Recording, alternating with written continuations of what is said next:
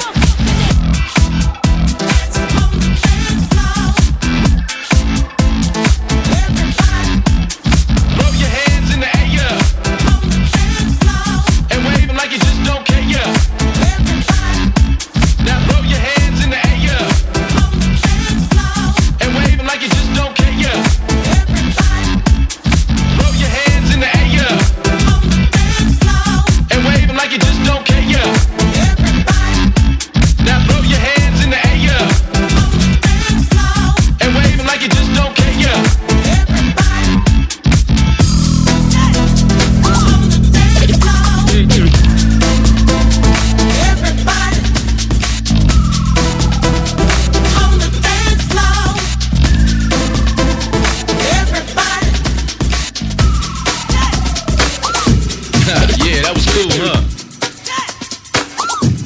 And here we go again.